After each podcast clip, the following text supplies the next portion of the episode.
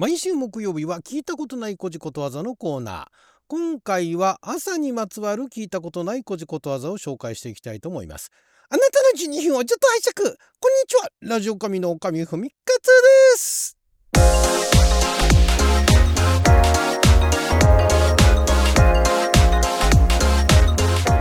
日は2023年8月3日木曜日六曜は仏滅でございます。えー、今回も今はなき出版社総託社さんから発行されておりまして新編古事ことわざ辞典の中から聞いたことない古事ことわざを紹介していきます。が今回朝ですね、えー、朝昼晩の朝ですね。朝から始まる古事ことわざ。これ、まあ、結構ありましたね。まあそりゃそうですよね、えー、朝昼晩。どうなんでしょうね。昼とか晩とかどうなんでしょうね。朝たくさんありましたんでえー、まあ、ちょっと何週間にわたって、えー、朝から始まる古事ことわざを紹介していきたいと思います。まず朝商いは福を呼ぶ。商いはの商売の商ですね。朝商いは福を呼ぶ。福はの、えー、福は内鬼は外の福ですね。朝商いは福を呼ぶ。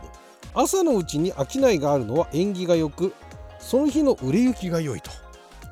なんかあの早起きは三文の特に近いようなところがありますけれどもそれはあの早くから商売してればね、うん、まあだから当時がどれだけねあのなんでしょう朝から朝早くからお店開けてるお店がねどれぐらいあったのかでまたどれぐらいのその街道沿いにお店があったのかで通勤客みたいのがねどれだけいたのか分かりませんけれども、まあ早、早く開けてでその頃もうすでにねお客さんとなる人が往来があったんだったらまあそれはちょっとでも早い方が 売り上げがね伸びる、えー、確率は上がりますけれどもそういうことなんですかね。朝商いは福よく。ねまあだから誰かがやり始めたんでしょうね。朝早くからね商売ね。でそしたらなんかあの売り上げが良くなったみたいなね。その前年比えー、よりも良くなったっていうね。そんなようなことで朝商いは福を呼ぶねみたいな感じで定着してね朝の商売が朝から朝早くから商売始める人が増えたんですかね。ことわざになったぐらいですからね。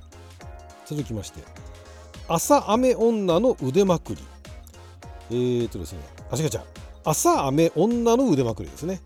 えー、朝雨はあ朝雨ってだから朝に降る雨ですよね。雨ですね。朝雨女の腕まくり。朝雨は大降りでもすぐに止む。女の腕まくりはいくら剣幕がすごくても驚くに足らない。どちらも心配ないということ。このようにして女性を軽く見ていた各地で言われ 朝雨と女の腕まくり、え、朝雨ん？朝雨は女の腕まくりなどの形があると。また腕まくりの下に驚くな怖くないたまけるななどとも続けると。ああ面白いですね。長野の方だとにわか雨と女の腕まくりだったりとかね。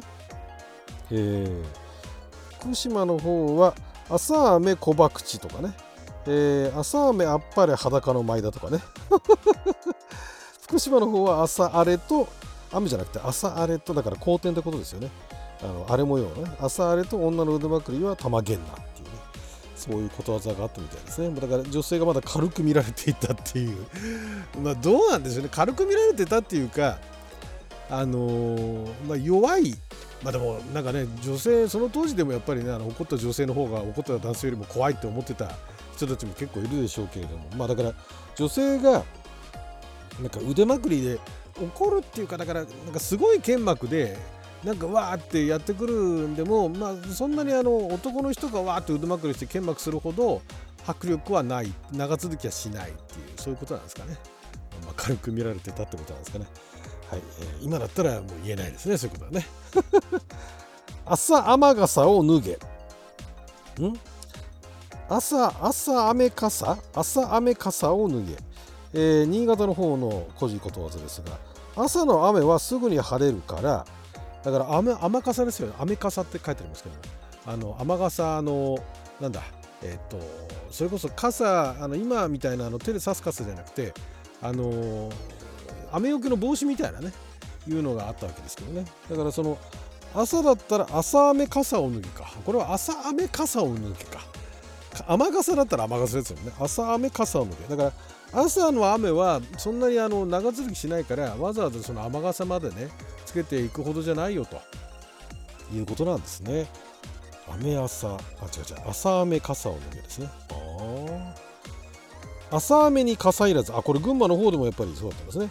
朝の雨はすぐに上がるからあ朝雨降ってても傘は持ってかんでいいよと。いうことなんですね。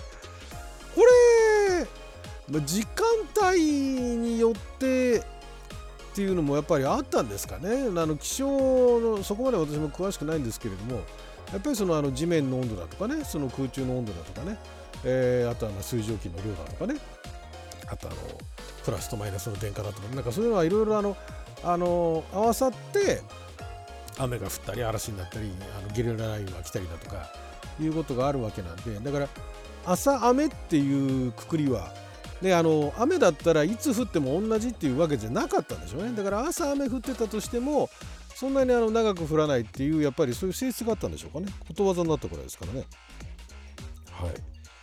えー、では朝雨に蔵をけと、えー、朝の雨は大降りでもやがて晴れるから馬に蔵を置いて出かける用意をするがいい。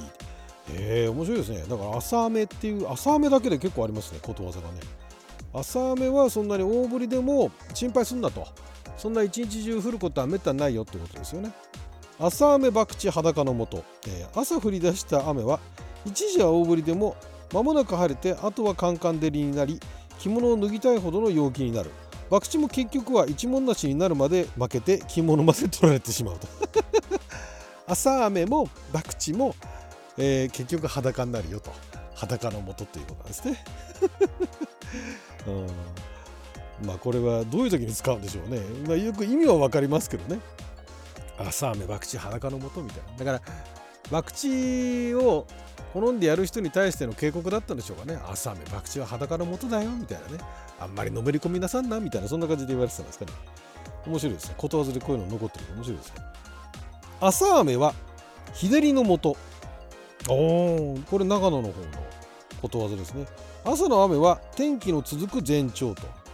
えー、まあだから日照りっていうとなんかあの干ばつみたいなねずっとあの雨が降らないようなね 印象がありますけども日照りっていうのはだからもともとあの天気がいいっていうねいい天気みたいなそういう意味合いでだから朝雨は日照りのもと朝雨降ってんだけどもそれはあのこれから好天が来るっていう兆しだよと。いい天気になるっていう兆しだよってことなんですね。天気が続くよと。へえ朝雨見の傘これは神奈川と福井の方のことわざですって。朝雨は晴れる。または、えー、流しけばないと。あまあそうなんですね。だから朝の雨っていうのは結構いろんな地域でね、えー、当時の日本ではそんな長くないよと。朝で起きた時に、まあ、早い人は6時とか5時とか6時あたりで、うわ降ってるわってなっててもその時間帯に降ってる時は、まあ、そんな長くない。今日一日中は降らんよと。うしばらくしたら晴れるよみたいなのが常識だったんでしょうね。えー、面白いですよ朝あることは晩にある。晩はあの夜の晩ですね。朝あることは晩にある。これ岡山の方のことわざらしいですけど。朝災難にあったり失敗をすると必ず同じようなことが晩にも起こるという戒め。まあ一度あることは二度あると。二度あることは三度あるみたいなね。いうようなことで朝あることは晩にあるってあれですよね。2度あることは3度あるの方がまだねあの何でしょうね。ななんてまあその根拠はないんだけれどもまああるよねと。2度あることは3度あるっていう。これがまたこんなことがあったんだったらもう一回こういうことはありそうだよなっていうのはまあ分からなくないですけど朝あることは晩にあるって言われちゃうとねこれ嫌ですよね。朝朝大変な目にあってね災難にあってまた夜来るのかみたいな。朝あることは晩にあるよみたいな感じで言われたんですかね。はい続きまして。え朝歌いは貧乏の僧、えー、歌いっていうのはあの歌謡曲の「謡」という字ですね。朝歌いは貧乏の僧。僧っていうのは相場の僧ですね、えー、朝から仕事をせず歌いなどを歌うようでは今に貧しくなるという戒め。あなるほどね。別説に朝歌は朝歌のシャレ。朝歌はだから朝の歌はえっ、ー、と麻布のああのまだれのあの林の朝朝歌ですね。で朝は朝は節を嫌うからだとする。朝歌っていうのがなんかあるんですねそういうジャンルはね。朝をまく時に歌う歌なんだ。だからなんかあの農業歌みたいなもんなんですかね。うん。朝歌いは貧乏もそう朝から仕事をしないでえー、歌ってる歌ばっかり歌ってると今に貧しくなると。朝から働けと。いうことなんですね。えー、面白いですね。そういうあのなんかそういう貧しくなった人たちがいたからこそこういうことわざが定着するわけですよね。全くあの火のないところに煙は立たないわけで何かあったんでしょうね。えー、朝生まれの稼ぎ手昼生まれの伊達こき。これはちょっとまずせっこんでいた。これあの越後の方のことわざです。朝生まれた人は実直でよく働く。昼生まれた人はシャレ者で働く方はダメ。そうなんだ。これ何が根拠なんでしょうね。面白いですね。私朝生まれなんですけどね。そんなに稼ぎ手ではないな。稼ぎ手になった記憶はないな。そんなに稼いだことないですけどね。面白いね。昼生まれた人はシャレ者で働く。シャレ者はシャレ者なんですね。だから、えー、昼生まれの伊達こきなんですね、えー、伊達なんだけどこきなんですね。うん。そう言われて嬉しいのかな。嬉しくないですよね。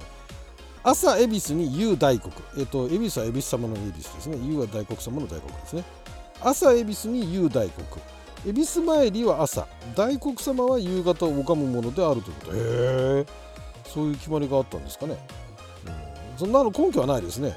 そういうものだと、えー、朝起き3両。始末5両。朝早く起きて一日中稼ぐよりは倹約によって無駄を吐く方が利益が多い。おおなるほどね。へえ早起きは3本乗っとくとかね朝起きは3本乗っとくとか言ってる割に朝起きは3両始末5両なんだへえ朝から頑張ってね働くよりも倹約して無駄を省いた方が結果利益は多いってことなんですね。はいということで12分間の貴重なお時間いただきありがとうございました。それじゃあまた。